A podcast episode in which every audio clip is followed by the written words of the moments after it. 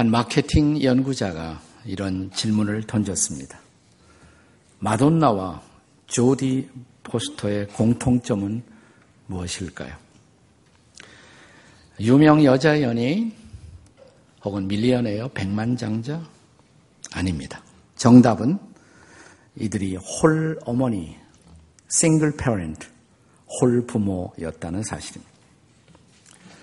아, 제가 미국의 통계를 보니까 미국은 홀 부모 가정이 50%를 넘었더라고요. 56%를 향해서 가고 있습니다.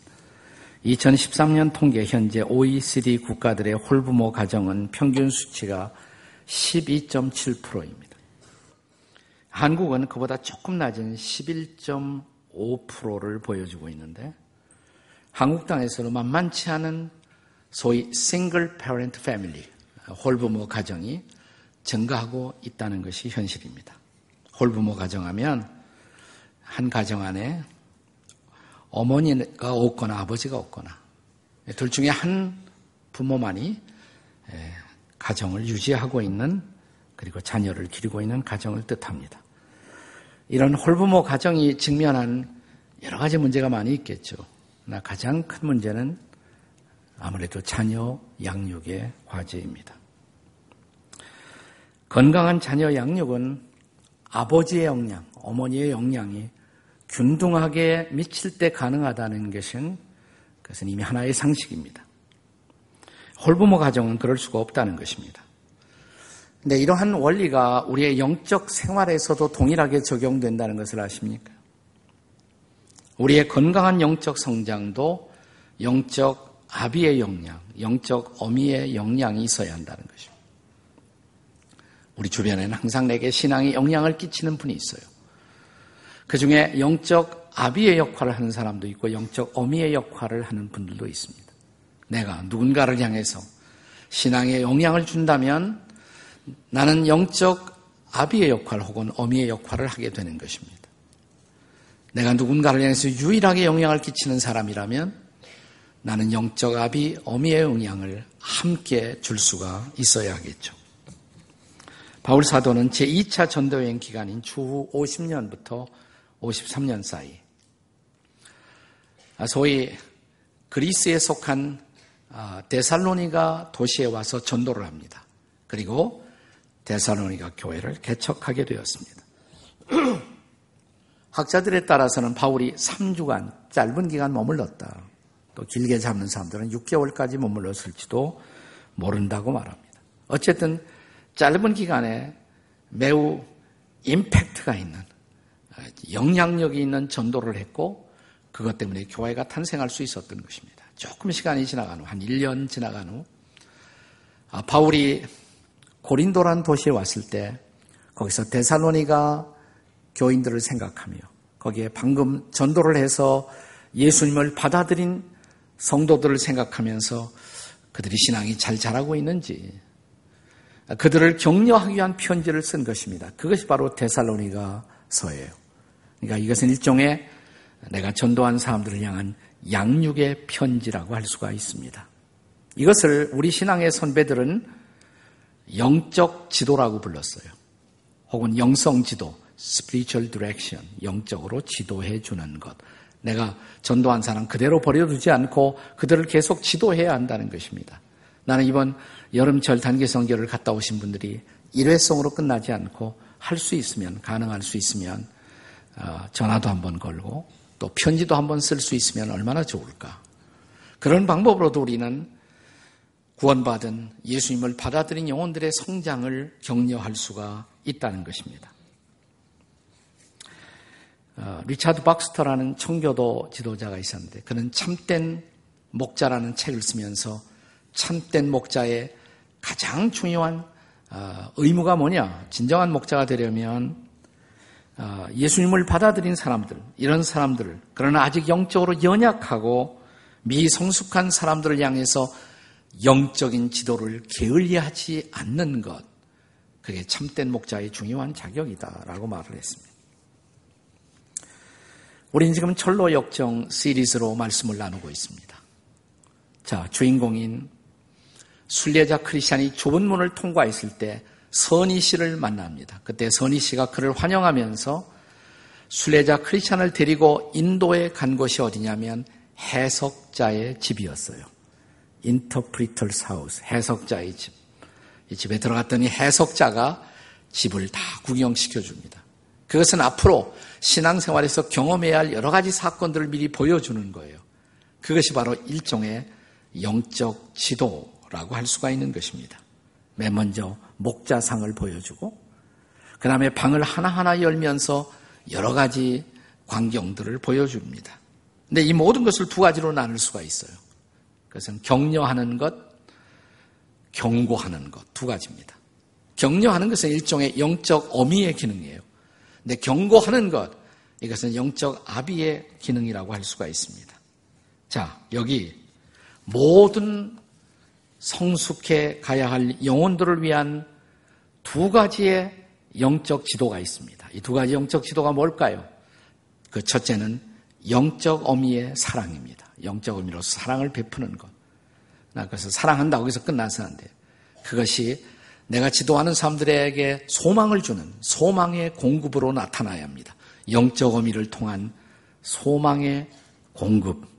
이것이 영적 지도에서 가장 중요한 것이다 이 말입니다. 바울 사도는 데살로니가 성도들에게 내가 사도로서 사도적 권위를 주장하고 여러분께 접근할 수가 있지만 나는 그렇게 여러분을 만나고 싶지 않습니다. 나는 차라리 영적인 유머로서, 어미로서 여러분을 만나고 싶습니다. 그것이 오늘 본문이에요. 7절이죠. 자, 7절 말씀을 다 같이 한번 읽겠습니다. 다 같이 시작. 우리는 그리스도의 사도로서 마땅히 권위를 주장할 수가 있으나 도리어 너희 가운데서 유순한 자가 되어 유모가 자기 자녀를 기름과 같이 하였으나 나는 여러분에게 유모이기를 원합니다. 나는 유모처럼 여러분에게 사랑을 공급하고 영적인 양식을 공급하고 그렇게 여러분을 사랑하기를 원했습니다.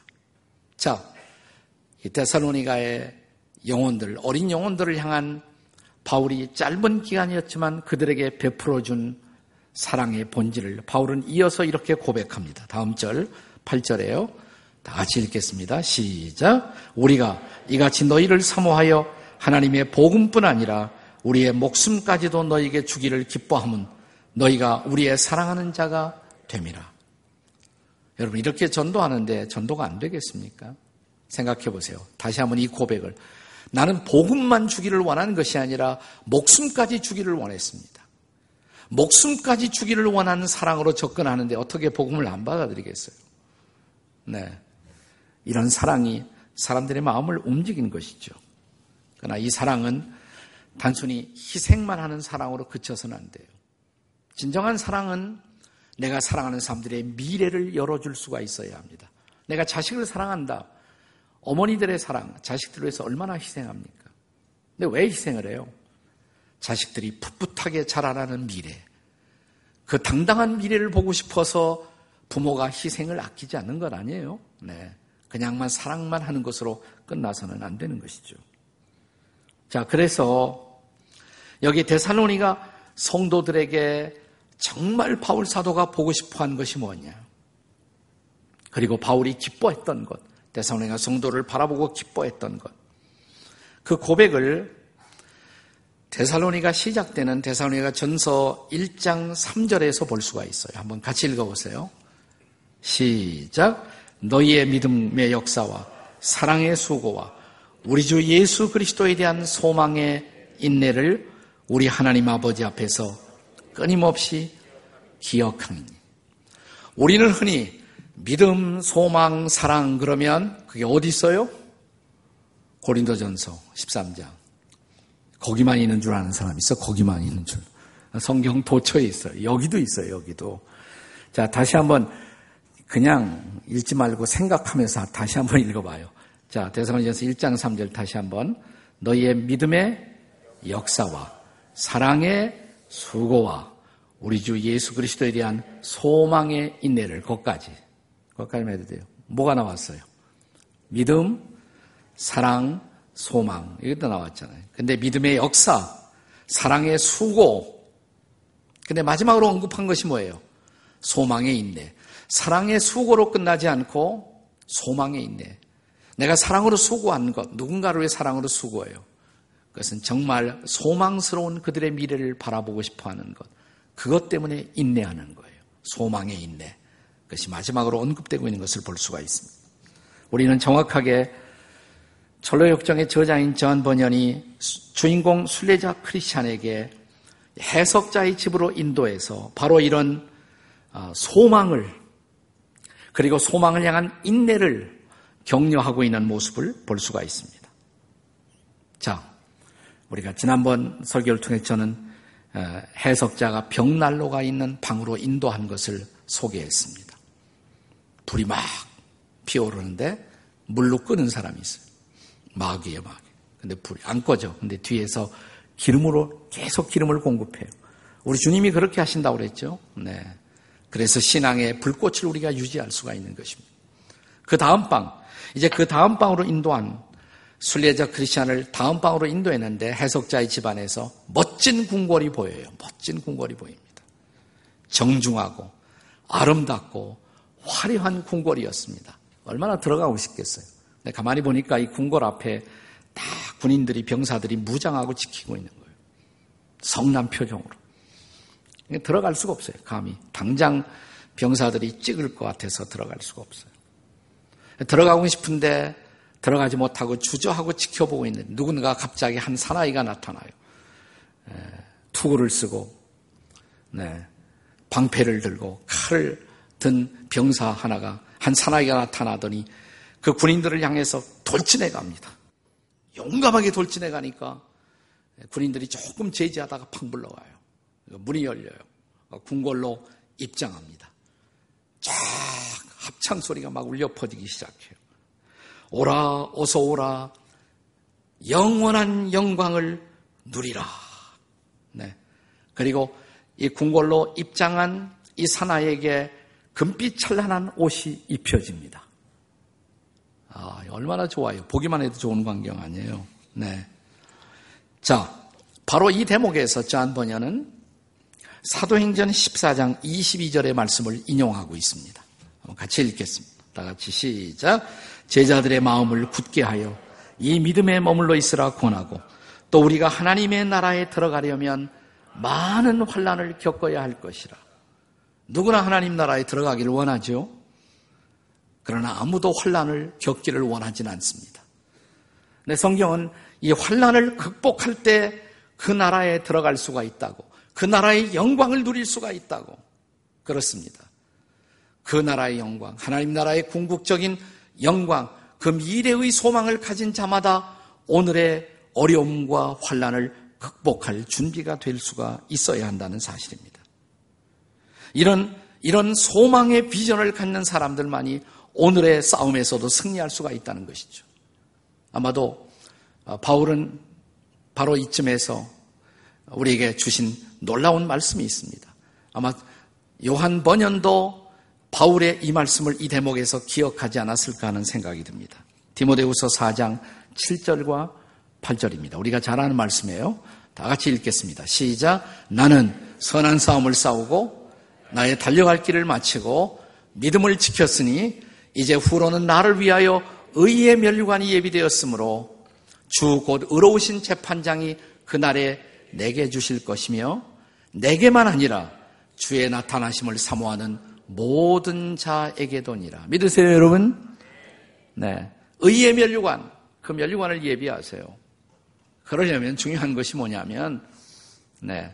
선한 싸움을 싸워야 합니다. 오늘이라는 인생의 싸움에서 승리할 때 우리가 천국의 영광을 우리가 마침내 누릴 수가 있다는 사실입니다.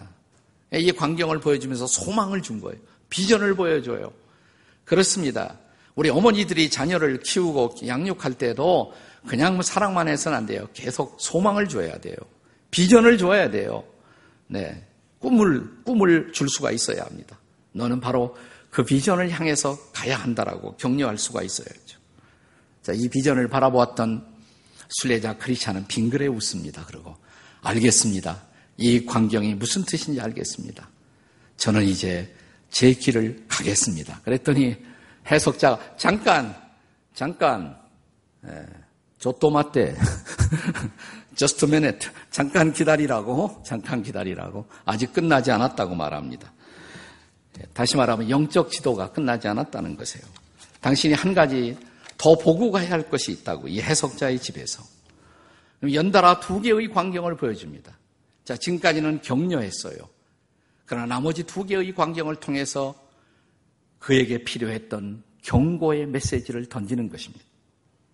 이제 이것이 영적 아비의 기능이에요. 자, 영적 어미는 격려하고 소망을 주고 영적 아비가 뭐예요? 자, 이제 둘째로 영적 아비의 훈계. 그 훈계를 통해서 경계의 레슨을 던질 수가 있어야 한다는 것입니다. 이것이 아비가 필요한 이유예요. 혹은 아비가 없더라도 누군가가 그 영혼의 건강한 성장을 위해서는 반드시 경계의 메시지가 필요하다는 것입니다. 바울은 대사로니가 성도들에게 자기라는 존재가 영적인 어머니로 남기만을 원하지 않았습니다. 그들이 건강하게 자라나기 위해서는 경계도 받아야 한다. 이것을 알았어요, 바울은. 자, 그것이 바로 11절의 말씀에 기록되어 있습니다. 우리 11절 다 같이 읽겠습니다. 시작. 너희도 아는 바와 같이 우리가 너희 각 사람에게 아버지가 자기 자녀에게 하듯 권면하고 위로하고 경계하노니 여기 아버지의 펑션, 기능 어떤 일을 한다고 그랬어요? 권면하고 위로하고 경계하고 위로는 엄마도 할 수 있을 것 같아요. 아버지만 할 수 있는 건 뭐예요? 권면하고 또 경계하고 이게 필요하죠. 네. 요즘 아빠들이 이런 거 잘 안 하잖아요. 아빠도 그것까지 다 엄마에게 다 하라고 다 미루기도 하고. 네. 근데 이 권면과 경계가 필요한 이유 그 다음 절 12절이 대답을 해줍니다. 12절 다 같이 읽습니다. 시작. 이는 너희를 부르사 자기 나라와 영광에 이르게 하시는 하나님께 합 당히 행하게 하려 합니다. 하나님 나라 들어가기 합당한 자로 우리가 빚어지고 연단되어지기 위해서 필요한 것 그것이 바로 권면과 경계라는 것입니다. 권면과 경계는 힘들고 아프지만 필요한 것입니다. 저는 오늘의 자녀 교육에 있어서 결정적으로 결핍되는 것, 예, 우리 자식들이 너무 부모에게 쩔쩔매기만 하는 것 같아요. 네. 권면이 없어요. 경계가 없어요. 이것은 우리 자녀들의 건강한 미래를 위해서 매우 저는 위험한 시그널이라고 생각합니다. 인생은 만만치 않습니다. 수많은 어려움이 있습니다. 그 어려움을 대비시키기 위해서 부모가 자식들에게 싫은 소리도 해야 돼요. 경계도 해야 합니다. 이 경계의 메시지 없이 우리의 자녀들 건강한 미래를 헤쳐나갈 수가 없어요. 부모가 안 하면 누가 할 거예요, 이것을. 네. 해석자의 집에서 이제 우리는 두 가지 경계의 그림을 보게 됩니다. 자, 첫째 광경은 이런 광경이에요. 철창에 갇혀 있는 남자. 한 남자가 철창에 갇혀 있습니다. 칠흑처럼 캄캄한 방에서 슬픈 얼굴을 하고 고개를 숙인 채 땅만 쳐다보고 있어요. 그리고 자기의 가슴이 무너져 내리듯 깊은 한숨을 몰아쉬고 있습니다. 크리스찬이 그를 향해서 말을 건넵니다. 당신은 도대체 누구시냐고. 그가 이런 대답을 합니다. 이게 저의 본래의 모습이 아니지요. 본래 저는 새 예루살렘에 들어가기에 부족함이 없는 당당한 인생을 살던 저였습니다. 근데 어느 날 제가 그만 마귀의 유혹에 빠져서 그 욕심을 따라 살다 보니까 어느 날 제가 철창에 이렇게 갇힌 신세가 되었습니다. 여러분, 욕심대로만 사는 것, 본능대로만 사는 것, 그게 위험한 것입니다. 욕심의 절제가 없는 것, 본능의 절제가 없는 것, 그렇게 살다 보면 나중에 망치는 거예요. 자기 자신을 망치는 거예요. 그리고 철장에 갇힐 수밖에 없습니다. 이어서 그는 이렇게 그는 철장 안에서 그가 절규하고 있습니다. 나는 이 두 손으로 그분을 십자가에 못 박았습니다. 그분의 인격을 모독했습니다. 그분의 의로움을 짓밟았으며 은혜의 성령을 욕되게 했습니다. 이제 말씀을 읽어도 믿음이 회복되지 못하고 회개하고 싶어도 저는 회개가 되지 않습니다. 이 참담한 광경을 보여주면서 해석자는 크리스천에게 이렇게 말합니다. 이분의 비참한 처지를 잊지 마십시오. 때로 크리스찬도 이런 자리에 도달할 수 있어요. 그러자 크리스찬은 알겠습니다. 조심, 또 조심하면서 이 길을 가겠습니다. 해석자, 잠깐만, 하나 더 보고 가셔야 한다. 하나 더. 마지막 광경을 하나 더 보여줍니다. 이번에는 침실에서 바들바들 떨고 있는 한 남자의 모습이에요. 네. 아니, 당신은 왜 이렇게 바들바들 떨고 계십니까? 자, 이 남자가 고백을 시작합니다. 그 고백을, 내용을, 줄거리를 요약하면 이렇습니다. 제가 꿈을 꾸었는데, 칠흑처럼 어두워진 밤바다. 갑자기 그 밤바다에 불바다로 변하기 시작했어요. 근데 그 위에, 구름 위에 한 위험 있는 분이 앉아 계셨는데, 갑자기 나팔 소리와 함께 그분의 음성이 들리기 시작합니다. 이제 심판의 시간이다. 모두들 심판대 앞으로 나오라. 그러자 알곡과 축정이가 갈라지고 그리고 천국과 지옥이 갈라지면서 그분의 영광이 나타나는 순간 갑자기 저는 제가 해결하지 못하고 살아왔던 죄 문제들이 생각나기 시작했습니다. 그리고 저는 그 죄로 말미암아 번민하고 고민 속에 빠져서 지금까지 이렇게 떨고 있습니다. 솔직히 저는 아직 그분의 심판대 앞에 설 준비가 되어 있지 못합니다. 해석자는 크리스찬을 돌아보면서 이렇게 묻습니다. 당신도 이런 광경을 상상해 본 적이 계십니까? 심판의 광경 말입니다. 어느 날 우리는 모두 이 세상의 여행을 마치고 심판대 앞에 서서 나를 심판하신 그분 앞에서 내 인생을 직고하게 된다는 사실을 생각해 보셨는지요? 그러자 생각은 해보았죠. 그리고 주님이 나를 받아주셨다는 사실 때문에 소망도 생기고요. 나 아직도 제 부족함 때문에 두려움도 생기고요. 그러자 해석자는 빙그레 웃으면서 소망과 두려움, 그것은 우리 모두에게 주신 그분의 선물이죠. Hope and fear, 소망과 두려움. 이것은 하늘이 우리에게 주신 선물이랍니다. 새 예루살렘에 대한 소망, 천국의 소망 꼭 필요한 것이죠.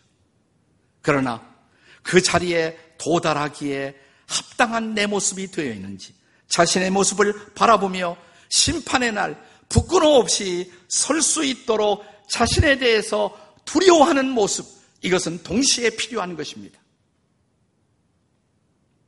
그렇습니다. 지금 이 시대는 또다시 아비의 훈계가 필요한 시대가 되었습니다. 잠언 13장 1절을 다 같이 읽겠습니다. 시작. 지혜로운 아들은 아비의 훈계를 들으나 거만한 자는 꾸지람을 즐겨 듣지 아니하느니라. 저는 이 시대에 꼭 필요한 것이 영적 지도가 회복되는 것. 영적 아비들의 지도가 다시 한번 우리의 가정에서 우리의 교회에서 회복될 수가 있다면 이 시대의 성도들은 다시 한번 영적인 부흥을 경험하게 될 것입니다. 경건한 두려움이야말로 우리 모두 거룩함을 이루어나게 하기 위해서 꼭 필요한 하나님의 선물이라는 사실을 기억하십시오. 그런데 불행한 사실, 우리가 살고 있는 이 시대의 가장 커다란 불행은 신자들조차 성도들조차 경건한 두려움을 잃어버리고 살고 있다는 사실입니다. 그 결과로 회개도 없고 교회는 다니는데 회개가 없어요. 회개가 없어요. 회개가 없으니까 회복도 없어요. 교회 나오면서도 나는 여전히 죄라는 철창 속에 갇혀 살고 있는 사람들이 적지 않다는 것입니다.